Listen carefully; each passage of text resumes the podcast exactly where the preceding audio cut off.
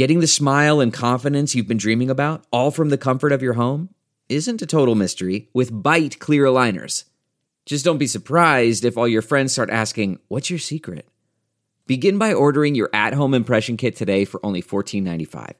Byte clear aligners are doctor directed and delivered to your door. Treatment costs thousands less than braces, plus, they offer flexible financing, accept eligible insurance, and you can pay with your HSA FSA. Get 80% off your impression kit when you use code WONDERY at Byte.com. That's B-Y-T-E dot com. Start your confidence journey today with Byte. Hey, it's Kimberly, host of the Start Me Up podcast. If you like your politics with some loose talk and salty language, you're going to love my show. I interview the coolest people like Mary Trump, Kathy Griffin, and DNC Chair Jamie Harrison. The Start Me Up podcast has an easygoing, casual style and a strong emphasis on left leaning politics. We also have frank discussions about sex and more than a few spirited rants. Just visit patreon.com slash startmeup or wherever you get your podcasts and start listening today. So, a former United States Attorney General just said that Donald Trump likely will be criminally charged. Let's talk about that. Because justice matters.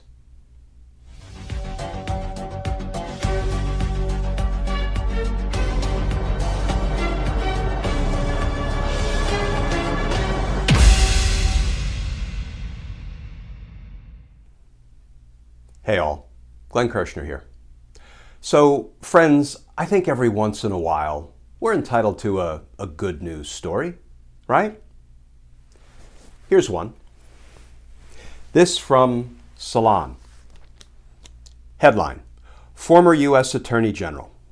Justice Department will probably criminally charge Donald Trump. And that article begins Donald Trump is likely to be criminally charged by the Department of Justice for his failed attempt to subvert the 2020 presidential election, former Attorney General Eric Holder said on Thursday. Quote, My guess is that by the end of this process, you're going to see indictments involving high level people in the White House. You're going to see indictments against people outside the White House who were advising them with regard to the attempt to steal the election, Holder said in an interview on Sirius XM's The Black Eagle. Quote, and I think ultimately you're probably going to see the president, former president of the United States, indicted as well, Holder added. And you know, friends, lest we forget, do you know who appointed Eric Holder as a judge back in the 1980s? President Ronald Reagan. Now, as I recall, lots of Republican politicians praise everything Ronald Reagan did. Well, I will say Ronald Reagan made an excellent choice, nominating Eric Holder to be a judge in the courts of Washington, D.C. So, if, well, let me say when Donald Trump is indicted, what are the most likely charges? Well, we can start with obstructing an official proceeding and conspiracy to commit offenses against or defraud the United States. Why can we start with those two? Because a federal judge already ruled by a preponderance of the evidence that Donald Trump committed those two federal felonies. Judge David Carter in California ruled by 51% of the evidence, more likely than not, a preponderance, which, as I've mentioned before, is a higher evidentiary burden than in, is necessary to arrest or indict somebody. That's just probable cause. Judge Carter ruled that Donald Trump committed those two crimes obstruction of an official proceeding, the certification of Joe Biden's win, and conspiracy to commit offenses against or defraud the United States. Another likely charge is inciting an insurrection, right? We saw the evidence with our own eyes. That charge will be well supported by the evidence. And then there's the granddaddy of all crimes against the nation treason.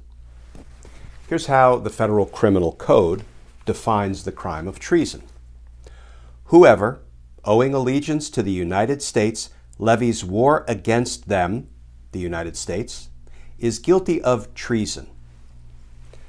So the next logical question is what constitutes levying war against the government, against the United States?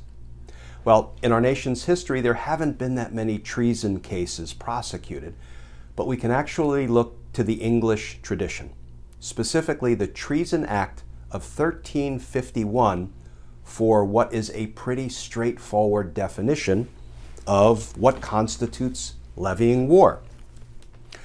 Levying war means the assembly of armed people to overthrow the government or to resist its laws.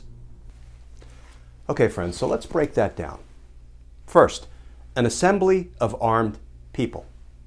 Well, Donald Trump was specifically briefed before he gave his speech on January 6th that members of the crowd were armed with rifles, with pistols, with other deadly and dangerous weapons. And Donald Trump said, What? I don't care. They're not here to hurt me. Take down the metal detectors. So, an assembly of armed people? Check. And it was an assembly of armed people to do what? Well, Donald Trump said, Take down the metal detectors. They're not here to hurt me. And then we can all march to the Capitol. Why? To stop the peaceful transition of power. In other words, to overthrow the government. Check. But treason can be committed in another way either to overthrow the government or to resist its laws. Donald Trump told his angry supporters who he knew were armed, and he facilitated them being armed by saying, Take down the metal detectors, and then we can all march to the Capitol. He told them to do what? To stop the certification of Joe Biden's win. In other words, to resist the laws of the United States, the Electoral Count Act. Check. What Donald Trump did on and around January 6th is commit the crime of treason. And I stand proudly with Eric Holder in his opinion that Donald Trump likely will, I'll even drop the likely, will be indicted for his crimes against the United States. Because justice matters. Friends, hold on tight. Don't give up. Don't despair because that's precisely what Trump and company want you to do. We're going to get there. As always, please stay safe. Please stay tuned. And I look forward to talking with you all again tomorrow.